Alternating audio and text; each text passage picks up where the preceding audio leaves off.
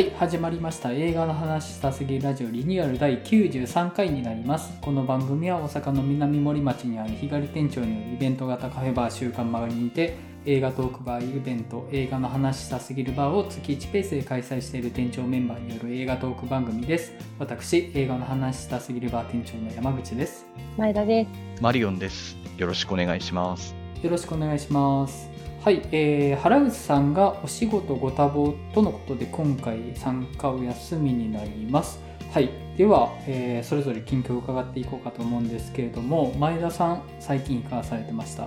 えっ、と、最近は、あの、前、子供の時にはい好き。だったはい。一本みたいな回で、山口さんが言ってた刑事物語を見ました。マジですか？おお、おお。まさか。ハンガーヌンチャクという単語に惹かれてはい。鑑賞したんですけど、え、どれを？え、あの、一番最初の、あ、一番最初のやつ。はい。一番最初のやつをはい。とりあえず見たんですけど、はなんか思ってたよりもはい、すごいこう真面目な、真面目なというか大人な、い。あ、そうなんです。うんうん。そう、結構大人な映画で、はい。でもなんかすごい、あの年代の感じも含めてすごく好みのは映画で、い。結構渋いですよね。いや、渋いです。うん。なんかこう、しかも結構、なんかこう女性、うん。なんていうのかな、風俗で働いてるうん。女性とか、うん。まあこう、性を売ってる女性に対して、うん。武田鉄矢が結構こう、武田鉄矢扮する刑事がうん。結構真面目に諭したりするんですけど、うん。なんかセリフがいちいち染みるというか、うん。うん。なんかちょっと武田鉄矢の喋り方がすごい癖あるんですけど、うん。うん、なんかそういうのも含めて、うん。なんか不思議な映画で、うん。そう。で、なんか結構ギャグ映画と思ってたんで最初。うん。あれなんか意外とちゃんとした映画やなとか思いながら見入ってて、はい。で、終盤になって、はい。クライマックス、はい。あこれは来るって なって、はい。ハンガーヌンチャク見れてめっちゃ楽しかったです。そうなんですよ。あの、1結構真面目で、で2も結構真面目やったと思うんですけど、まあ3ぐらいからもう完全にプログラムピクチャー化して、ちょっとふざけ気味になってくるようなイメージやと思うんですけど、要は、うん1はその、カンフーヌンチャクするっていうのが大前提にないから、うんうんうん。あくまでその場にあった獲物で戦ってるだけなんですよね。それがハンガーっていうだけなんですけど、そこが受けたから、そういうジャンル映画化していくっていうところで、結構ワンはね、渋い話だし、結構男と女のみたいなところも深いとこついてると思うんですよ。そうそうそうそう。うん、結構深い映画でした。うん、結構俺が勝手に必要以上に思い込んでしまってただけなんだなみたいなその男の脆さとか弱さみたいなのも描いてるんですよね。うんうん。そうなんですね。なんか、武田鉄矢、どことなくこう、ジャッキー・チェン味もあって、そうそうなんです。なんかね、ほんとね、なんかこう、いろんな感情になる映画で、はい面白かったです。はい。あ、よかった。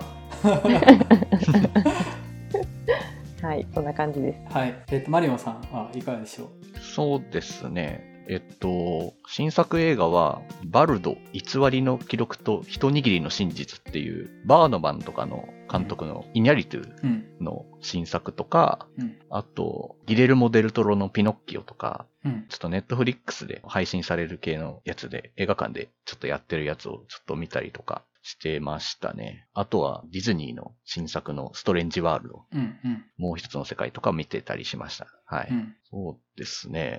どれも面白かったんですけど、うん。特に映像的な意味では、やっぱバルドはすごかったですね。うん。うん。あ、の、まあ、あの、主人公がなんかもう、なんて言うんだろう。メキシコ出身で、アメリカとかに渡って活躍するうん。映像作家兼ジャーナリストみたいな男なんですけど、うん。まあ、それってもうもろにイニャリティ自身みたいな、反自伝的な映画になってて、で、なんかその、アメリカ人としての自分とか、あとメキシコ人としての自分とか、なんかあと、その家族の中にいる時の自分とか、なんかそういういろんな自分にのなんかそういうアンビバレントなものというかちょっと割り切れない部分、曖昧な部分みたいなのが、そのまま映像として出てくるみたいな映画で、うん。結構170分ぐらい長い映画なんですけど、なんか本当にすごいもん見たなっていう感じになる、ちょっとすごい映画でしたねうん、これは。うん。なるほど。これちょっと映画館で見といた方が良かったなと多分、ネットフリックスとかで見ちゃうと思うようなタイプの映画だったので、うんまあちょっと映画館で見れる機会があるのかわからないですけど、ちょっと見れる機会がある人は見た方がいいんじゃないかなっていうふうに思いましたね。うんうん。いや、ちょっと注目してなかったですね。なるほど。うん。うんうん。そうですね。で、ピノッキオは、まあこれ、ウェンデルとワイルドの時にも話したように、あの、これもストップモーションアニメなんですけど、まあこれもやっぱりすごくギレルモ・デルトロらしいちょっとダークな世界観がストップモーションアニメの世界ともすごくぴったり合うような形になってて、まああとしかも結構やっぱテイストはやっぱりあのパンズラビリンスにちょっと近いような雰囲気とかもちょっとあったりとかして、なかなか、まあ、パンズラビリンスは結構なかなかどぎついぐらいちょっとダークなとこありますけど、ちょっとそんなダークさ込みで、あとなんかその、まあちょっと暗い歴史的背景と、あとなんかそういった物語とか、なんかそういう命のない何かになんか肩入れするみたいなところがちょっとまあ物語論と重なってくるみたいなところとかが、まあすごくうまくできてる映画で、まあ結構最後ちょっとうるっとしちゃうようなタイプの映画で、ピノッキオって話がなんとなくうろ覚えだったんですけど、あ、すごくいいアレンジしてるなっていうふうにちょっと思いましたね。うーんうんうん。なるほど。で、ストレンジワールドは、なんて言うんだろうな。結構、見る前はなんか、なんかどっかで見たことある感じやな、みたいな感じ。あんまり期待してなかったんですけど、正直。はい、はあんまり宣伝もしてないような感じだったし。でも意外と見たら、あ、結構うまいなと思いながら見てましたね。うん。親子3世代の世代間のそのギャップといいますか。まあ親子関係っていろいろジレンマがあったりするじゃないですか、やっぱり。なんか。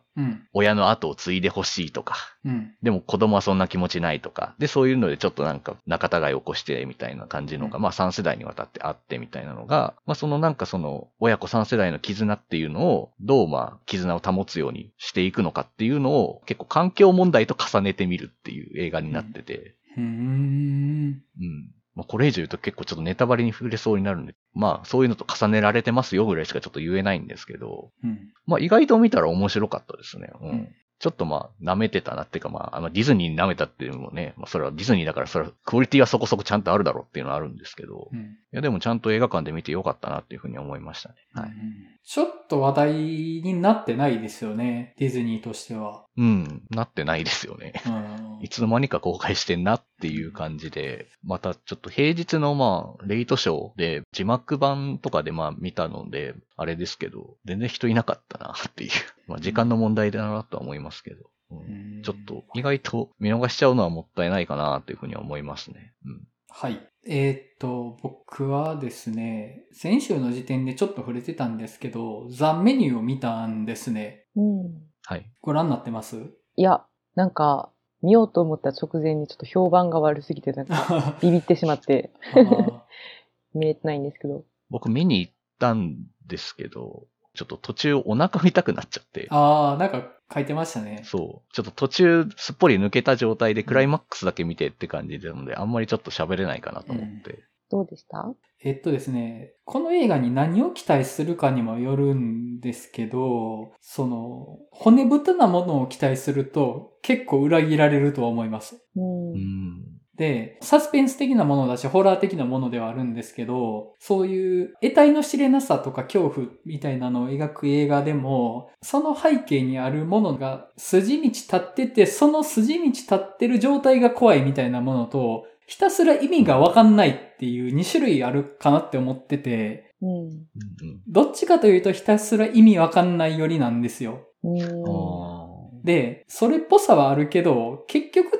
ただ何か変なことが起こり続けるような感じの方が強くって、うん。そこにその意味みたいなのを求めると、割と肩透かし食らう感じの映画かなとは思うんですね。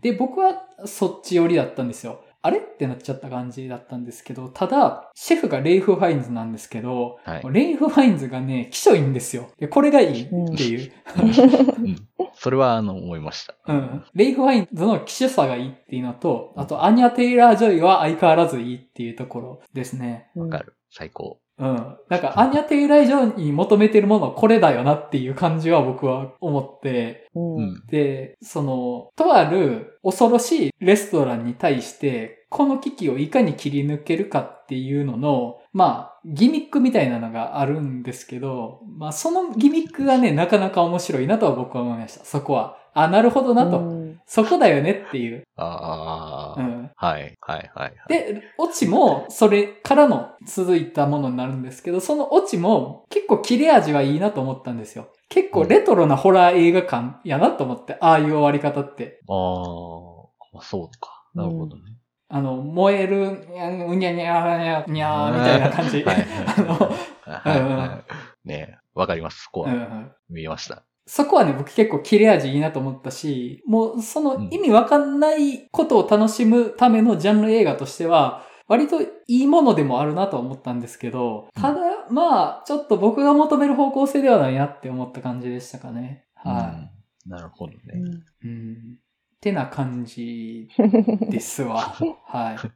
えー、あとですね、いつお便りをいただいているので、紹介させていただきます。猫トマトさんからいただいてます。あ、これあの方かな？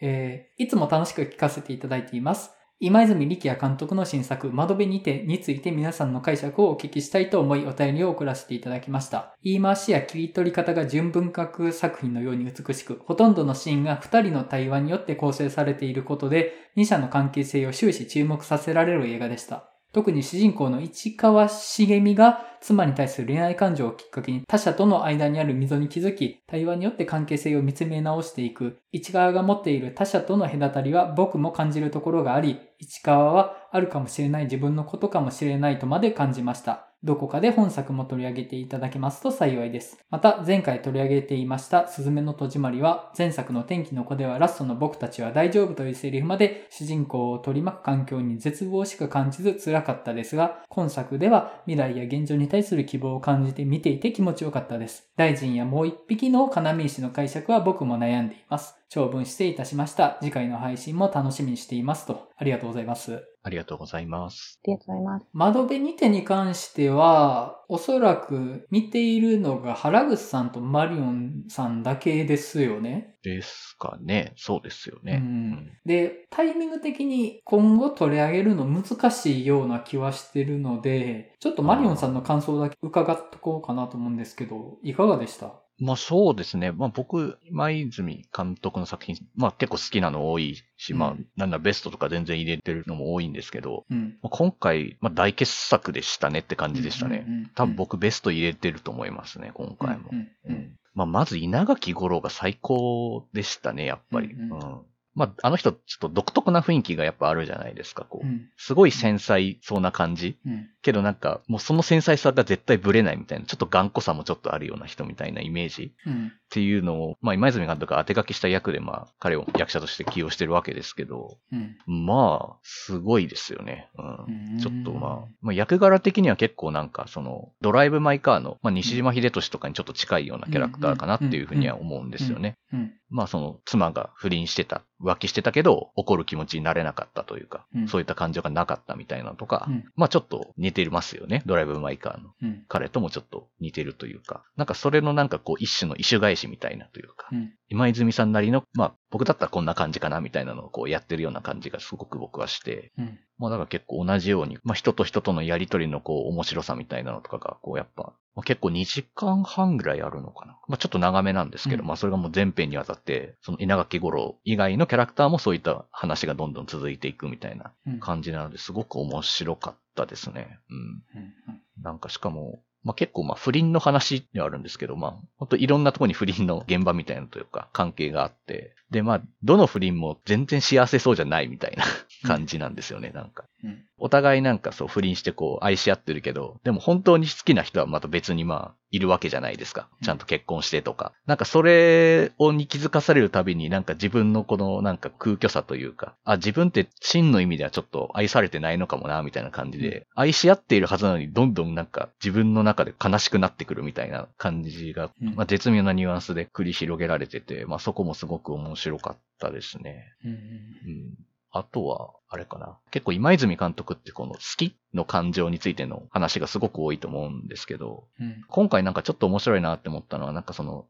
きだから手放すみたいなことを結構描かれてるんですよね、今回。うんうん。まあ、好きだから持っておきたいとか、ずっといたいじゃなくて、あえて手放すとか、うんあとなんかいろいろこう諦めるみたいなのが、結構なんかそれが肯定的な感じで描いてるのが結構面白くて、うん好きだからこそ話すみたいな感覚っていうのもなんか不思議なんですけど、けどなんかそういういうのもあるよなって思わせてくれるというか。まあ、それ、まあ、ずっとなんか好きに関するアンビバレントな話をずっとやってる今泉監督だからこそなんかできるような話なのかなっていうふうにはすごく思って、うんうん。なかなか喋るとなんかいろいろ面白いかなっていうふうには思ったんですけど、うんうん。うん。まあ僕はこんぐらいですかね。はい。なるほど。いや、むちゃくちゃ評判いいから、行きたいんですけども、タイミングないんですよね。なくなっちゃってるんですよね。もうそうですね。もうあー1ヶ月前ぐらいですからね、公開。うんちょっと逸してしまったかもしれないですね。うんでもまあ、多分、喋ってもこの番組的にも間違いなく盛り上がるとは思うんですよね。多分盛り上がると思うんですよね。うん。あの感じは基本盛り上がる方向やと思うんで。うん。ちょっとまたなんかこううん、配信とか、ブルーレイとかなんか出た時とかにまたなんかちょっと時間が空いた時とかにまた取り上げてみるのもいいんじゃないかなっていうふうには思いますね。